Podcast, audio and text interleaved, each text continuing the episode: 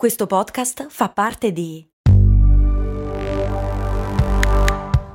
Voiz Podcast Creators Company. When you need mealtime inspiration, it's worth shopping Kroger, where you'll find over thirty thousand mouthwatering choices that excite your inner foodie. And no matter what tasty choice you make, you'll enjoy our everyday low prices, plus extra ways to save, like digital coupons worth over six hundred dollars each week. You can also save up to one dollar off per gallon at the pump with fuel points. More savings and more inspiring flavors make shopping Kroger worth it every time. Kroger, fresh for everyone. Fuel restrictions apply.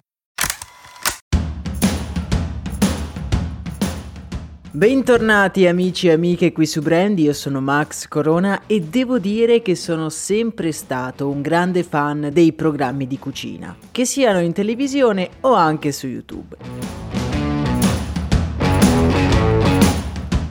Il mondo della ristorazione è stato recentemente però sulla bocca di tutti per diversi motivi.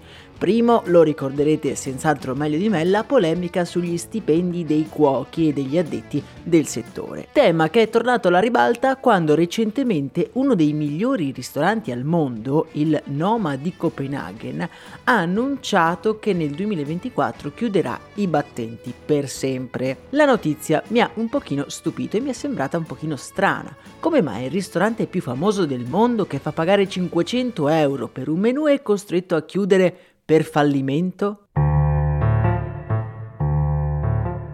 Ad aggravare la situazione pare infatti che sia anche uscita la notizia che numerosi stagisti e stagiste lavorino in condizioni direi al limite del legale, ma andiamo con ordine. Il Noma è un ristorante famoso in tutto il mondo per la sua ricerca verso l'innovazione e l'utilizzo di materie prime ricercate. In un'intervista lo chef a capo di tutta la baracca, il danese di origine montenegrina René Redzepi, ha commentato così la decisione di chiudere. Eticamente non posso continuare a sfruttare i miei dipendenti e l'intero sistema dell'alta cucina è in crollo totale. Ovviamente l'ho un pochino parafrasato.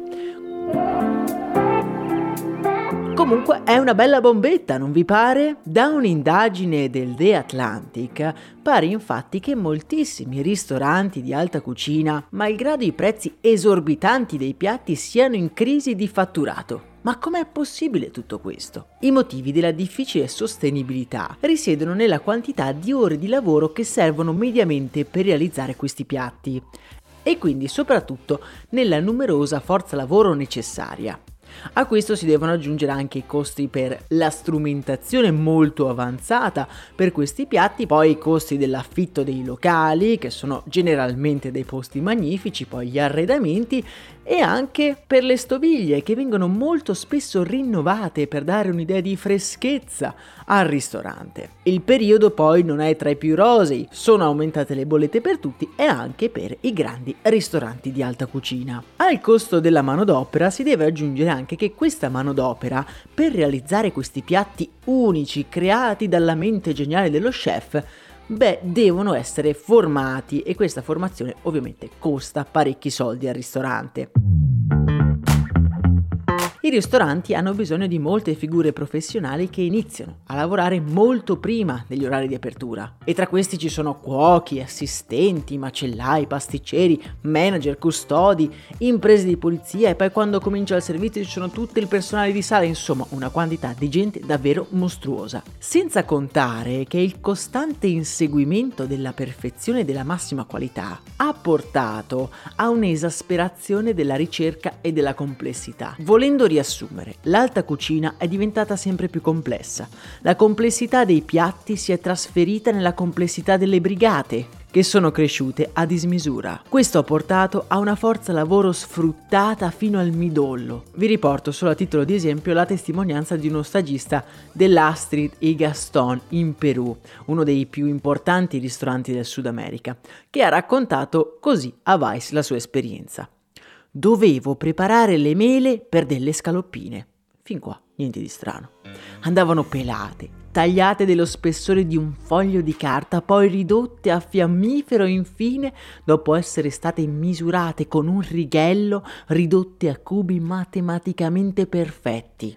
Dopo dovevano essere messe sotto vuoto con uno sciroppo zuccherato al basilico e infine mescolate con cubi simili di cipolla in una maionese alla vaniglia. E di questo dovevo farne dieci litri al giorno e mi prendeva almeno la metà del turno. Poi, quando assaggiavi il piatto a finale, quasi non ti accorgevi che c'erano quelle dannate mele.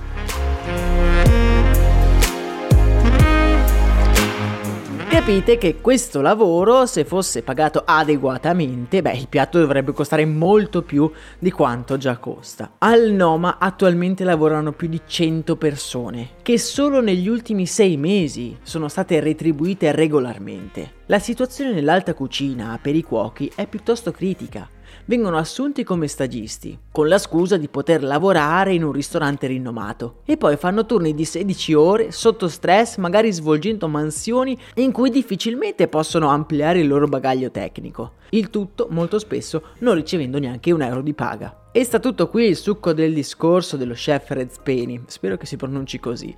Lui dice: se devo pagarli tutti, dobbiamo chiudere. Siccome voglio pagarli, beh, non c'è altra scelta che chiudere i battenti. Il Noma non è l'unico ristorante top ad avere guai con le proprie finanze.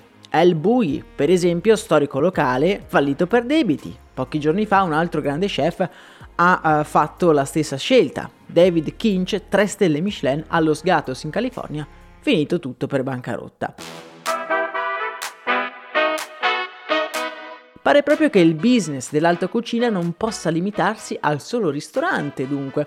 Non è un caso che gli chef, soprattutto italiani, diventino delle star della televisione e creino delle linee di prodotti, sottolineando una volta di più che il ristorante è un business che va differenziato. È un argomento che mi piacerebbe approfondire. Se avete notizie in merito e volete dire la vostra, beh, ci sentiamo come sempre nel nostro canale Telegram. A me non resta che augurarvi una serena giornata, un abbraccio e un saluto da Max Corona.